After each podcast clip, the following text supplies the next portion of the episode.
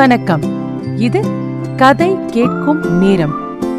இன்று க. நசு அவர்கள் எழுதி ஆயிரத்தி தொள்ளாயிரத்தி அறுபத்தி ஆறாம் ஆண்டு வெளிவந்த உலகத்தின் முடிவு சிறுகதை கேட்க போறீங்க. மரணத்தை பார்த்து சில பேர் பயப்படுவாங்க.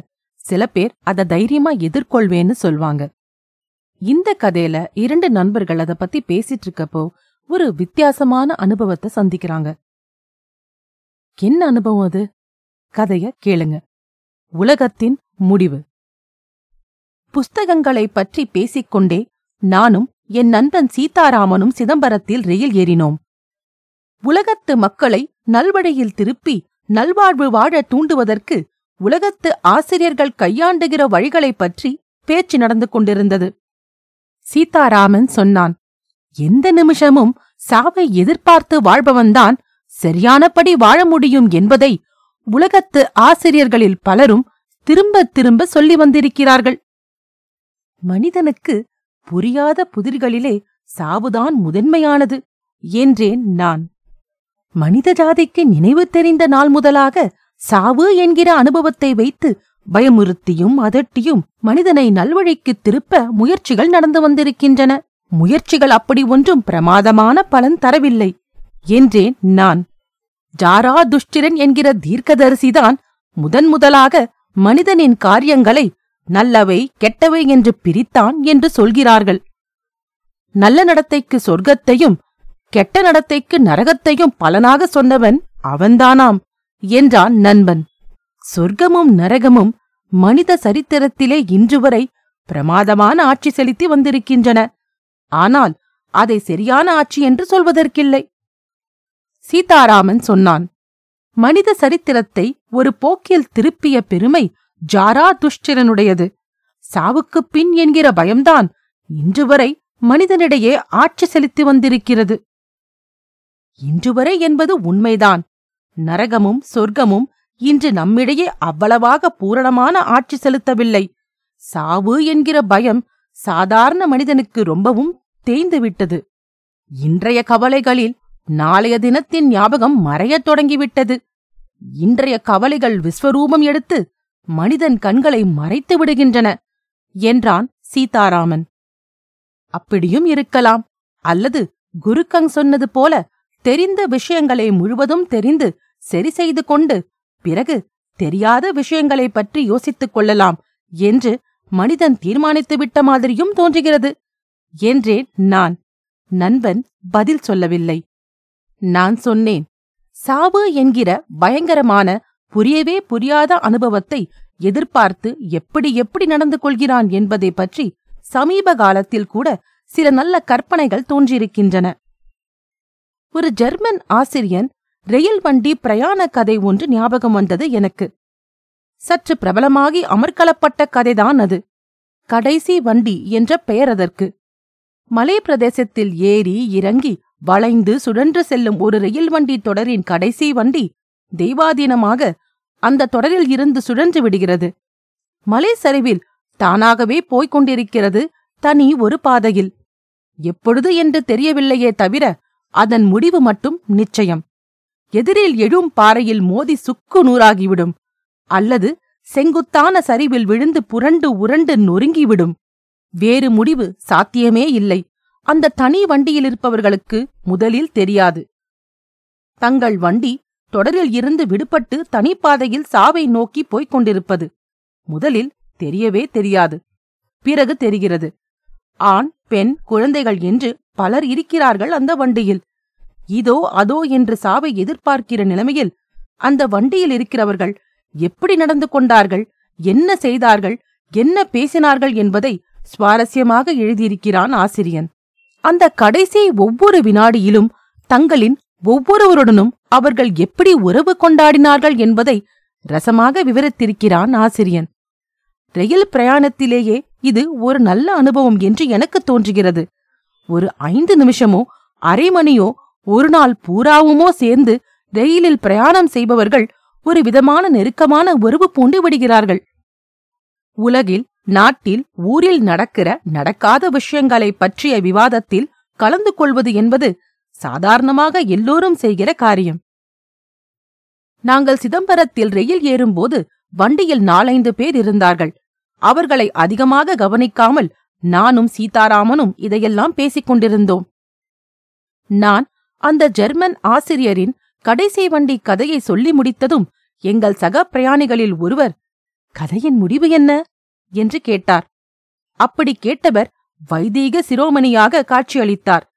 துல்லியமான யோக வேஷ்டியும் நெற்றியிலும் மேனியிலும் பட்டை பட்டையாக விபூதியும் பளபளத்தன. ஒரு வினாடி அவரையே பார்த்துக் கொண்டிருந்தேன். பிறகு முடிவு எனக்கு ஞாபகமில்லை என்றேன். விளையாட்டுக்காக சொல்லவில்லை. எனக்கு உண்மையில் அந்த கதையின் முடிவு ஞாபகமே இல்லை. ஞாபகப்படுத்தி பார்த்துக் கொள்ள முயன்றேன். பயனில்லை. முடிவுதான் முக்கியம் என்கிற கோஷ்டியை சேர்ந்தவனல்ல நான். அந்த கடைசி வண்டி எப்படி முடிந்தது? எதிர்பார்த்தபடி சாவை நோக்கி ஓடி நொறுங்கிற்றா? எல்லோரும் இறந்து விட்டார்களா? அல்லது தெய்வாதீனமாக வண்டி நொறுங்காமல் எல்லோருமே உயிருடன் தப்பிவிட்டார்களா? என்று ஞாபகம் வரவில்லை. முடிவு ஞாபகமில்லை என்றேன் மறுபடியும். வைதீக சிரோமணியின் முகத்தில் ஏமாற்றம் படர்ந்தது. அதை பார்த்த சீதாராமன் சொன்னான் அது எப்படி முடிந்தாலும் சரிதானே. அந்த கடைசி வினாடியில் அந்த வண்டியில் இருந்தவர்களின் பரஸ்பர உறவும் நடத்தையும் தான் ஆசிரியரின் பார்வையில் முக்கியமே தவிர முடிவு அவ்வளவாக முக்கியமில்லையே. வைதீக சிரோமணி அப்படி நினைக்கவில்லை என்பதை அவர் முகம் காட்டியது. சீதாராமன் சொன்னான் உலகம் ஒரு குறிப்பிட்ட நாளில் முடிவுறப் போகிறது என்று ஒரு தீர்க்கதரசி சொல்கிறான். அந்த செய்தியின் நிழலில் குறிப்பிட்ட சில மனிதர்கள் எப்படி வாழ்க்கை நடத்தினார்கள் என்று விவரித்து நான் கூட ஒரு கதை படித்திருக்கிறேன். இந்த மாதிரியான கதாசிரியர்களின் அசட்டு கற்பனைகளுக்குத்தான் ஒரு முடிவே கிடையாது என்றார் எங்களுடைய சக பிரயாணிகளில் வேறு ஒருவர். அவருக்கு வயது ஐம்பது இருக்கும். பழுக்கை தலை பளபளப்பில் ஒரு கத்தை நரைமயிர் படர்ந்திருந்தது. நல்ல சிவப்பான மேனி தங்க பிரேம் போட்ட மூக்குக் கண்ணாடி அணிந்திருந்தார். பார்த்தால் ரொம்பவும் படித்த மனிதர் போல் இருந்தார் அவர் கையில் ஒரு பெரிய புஸ்தகமும் கூட இருந்தது. என்ன இவர்? திடுதுப்பென்று இப்படி சொல்கிறாரே? என்று ஆச்சரியத்துடன் அவரை பார்த்தேன் நான். என் நண்பன் சீதாராமன் இந்த மாதிரி விஷயங்களில் என்னை விட கொஞ்சம் புத்திசாலி. தாங்கள் ஏதாவது கலாசாலையில் பேராசிரியரோ? என்று கேட்டான் அவரை. அவர் சற்று தயங்கினார். பிறகு? ஆமாம் என்றார். சீதாராமன் கேள்வியை கேட்டவுடனே என் திகைப்பும் ஆச்சரியமும் தணிந்துவிட்டன. ஆமாம் என்கிற கலாசாலை பேராசிரியரின் பதில் எனக்கு வியப்பளிக்கவில்லை. கலாசாலை பேராசிரியர் தொடர்ந்து சீதாராமனை கேட்டார். ஏன் எப்படி தெரிகிறது? என்று. சீதாராமன் சற்று யோசித்தான். இதற்கு பதில் சொல்லலாமா வேண்டாமா என்று பிறகு சொன்னான். இல்லை இந்த நாட்களில் நல்ல கற்பனைகளுக்கு நண்பர்கள் என்று சொல்ல கலாசாலை பேராசிரியர்களைத் தவிர வேறு யார் இருக்கிறார்கள்? என்றான். இந்த பதில் கலாசாலை பேராசிரியருக்கு திருப்தி அளித்ததோ இல்லையோ? எனக்கு திருப்தி அளித்தது. மனித சிந்தனையின் சரித்திரத்திலே உலகத்தின் முடிவை பற்றி ஏராளமான கற்பனைகள் அவ்வப்போது தோன்றி மறைந்திருக்கின்றன. அவையெல்லாம் அந்தந்த காலத்தில் நல்லதற்கும் கெட்டதற்கும் ஆட்சி செலுத்ததான் செலுத்தியிருக்கின்றன என்றேன் நான். மகான்கள் முதல் அரசியல்வாதிகள் வரை பலரும் இந்த சிந்தனைகளை தங்களுக்கு லாபம் தரக்கூடிய வகைகளில் உபயோகப்படுத்தி வந்திருக்கின்றனர் என்றான் சீதாராமன். இதுவரை பேச்சில் கலந்து கொள்ளாமல் ஒரு தமிழ் பத்திரிகையை பிரித்து வைத்து கண்ணெடுக்காமல் பார்த்து வந்தவரும் இப்போது பேச்சில் கலந்து கொண்டார். அவரும் நடுத்தர வயதினர். ஏதோ சுமாரான பணக்காரர். ஏதாவது வியாபாரியாக இருக்கலாம் என்று எண்ணினேன் நான். அவர் சொன்னார் போதெல்லாம் அணுகுண்டு என்கிறார்கள் ஜலவாயு குண்டு என்கிறார்கள். உலகத்தை அழித்துவிட போதுமான சக்தியுடையவை என்கிறார்களே என்று. பாவம். பத்திரிகைகளில் படிப்பதெல்லாம் பூரணமாக நம்பிக்கை வைக்கிற மனிதன் என்று எண்ணிக்கொண்டேன் நான். அவருக்கு சீதாராமன் பதில் சொன்னான். அதெல்லாம் அரசியல் மிரட்டல். மக்களை மக்கள் அடிமைப்படுத்த செய்யப்படும் பிரசாரம். அப்படியும் இருக்குமோ? என்று அந்த வியாபாரி சிந்தனையில் ஆழ்ந்த மாதிரி தோன்றியது எனக்கு. என் நண்பன் சொன்னதை அப்படியே சரி என்று ஏற்றுக்கொள்ள அவர் தயாராக இல்லை என்பதை அவர் முகம் காட்டியது. வைதீக சிஸ்டர் சொன்னார் மனிதன் கண்டுபிடித்திருக்கிற கண்டுபிடிக்கப் போகிற எதுவுமே உலகத்தை அழித்து முடித்துவிட முடியாது. இதுதான் மனிதனுக்கு உண்மையில் ரொம்பவும் நம்பிக்கை தருகிற விஷயம். அவர் சொன்னது எவ்வளவு உண்மை என்று எனக்கு பட்டது. மனிதனால் தன்னையே அழித்துக் கொள்ள முடியாது என்பதுதானே உலக தர்மத்தின் அடிப்படை நியதி? சீதாராமன் சொன்னான் உலகமே அப்படி அழிந்துவிட்டாலும் கூட மனிதன் மீண்டும் மீண்டும் தோன்றிக் கொண்டுதான் இருப்பான். மகா பிரளயத்திற்கும் பிறகும் ஓர் உலகம் உண்டு என்பதுதான் எல்லோருடைய நம்பிக்கை. இருபதாம் நூற்றாண்டின் நாலாவது மகா யுத்தத்தின் ஆயுதங்கள் என்னவாக இருக்கும் என்று உலகத்தின் மிக சிறந்த விஞ்ஞானியை ஒருவர் கேட்டாராம். அதற்கு அந்த விஞ்ஞானி மனிதனின் ஆதிநாளைய ஆயுதங்களாகிய பல் நகம் கல் கழி என்பவற்றுக்கு மீண்டும் திரும்பிவிடுவான் என்று கூறினாராம். என்றே நான். அதாவது? என்று கேட்டார் வைதீக சிரோமணி. மனிதனின் நாகரீக வளர்ச்சியின் காரணமாக கண்டுபிடித்த ஆயுதங்களையும் அறிவையும் மூன்றாவது யுத்தத்திற்கப்பால் இழந்துவிட்டு மீண்டும் ஆதி நாட்களின் வாழ்வை தொடங்குவான். நான்காவது யுத்தத்தில் மீண்டும் கல்வீசவும் கடி சுற்றவும் தொடங்கிவிடுவான் என்றாராம். அதெப்படியோ இன்று நாகரீகம் என்று பெரும்பாலார் சொல்வதை நாகரீகம் வளர்ச்சி என்று ஒப்புக்கொள்வதே சிரமமாகத்தான் இருக்கிறது என்றார் வைதீக சிரோமணி. இந்த மாதிரி நாகரிக வளர்ச்சி அதன் சின்னங்கள் முடிவு எல்லாவற்றையும் பற்றி விவரமாக நம்முடைய புராணங்களிலெல்லாம் காணப்படுவதாக சொல்கிறார்களே என்று கேட்டார் வியாபாரி. காலம் இடம் உள்பட எல்லாவற்றையும் குறித்து விவரமாகவேதான் கூறியிருக்கிறார்கள் என்று பவிஷத் புராணம் தொடங்கினார் வைதீக சிரோமணி. இது சுலபத்தில் முடியாத புராணம் என்று தெரியும் சீதாராமனுக்கு. அவன் குறுக்கிட்டான். முடிவு என்கிற ஞாபகம்தான் சக்தி வாய்ந்தது. முக்கியமானது இல்லையா? என்றான். நான் சொன்னேன் நம்முடைய புராணங்களில் மட்டும் என்ன?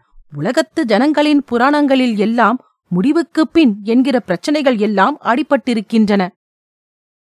இதற்கெல்லாம் ஒரே ஒரு அர்த்தம்தான் உண்டு. இன்று போலவே அன்றும் எப்போதும் உலகத்தின் முடிவு பற்றியும் மனித குலத்தின் போக்கைப் பற்றியும் சிந்தித்துப் பார்த்திருக்கிறார்கள் என்றான் சீதாராமன். கலாசாலை பேராசிரியர் சொன்னார் சிந்தித்துப் பார்த்து கண்ட பலன்தான் என்ன? மனிதன் அன்று போலவே இன்று மனிதனாகத்தான் இருக்கிறான். அழகிய கற்பனைகள் என்று வேண்டுமானாலும் உலகத்தின் முடிவைப் பற்றி கூறியிருப்பவற்றை எல்லாம் ஏற்றுக்கொள்ளலாம். மற்றபடி உலகத்தின் முடிவைப் பற்றிய ஜோசியங்கள் மனிதர்களின் வாழ்க்கையையோ மனிதர்களின் மனோபாவத்தையோ மாற்றுவதாக தெரியவில்லையே.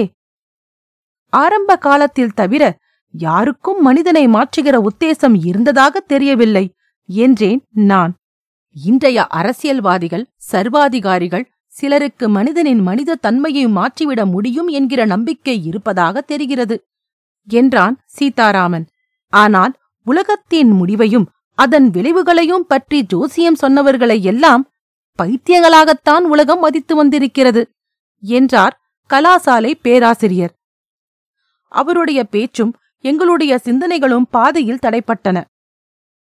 ரயில் வண்டி.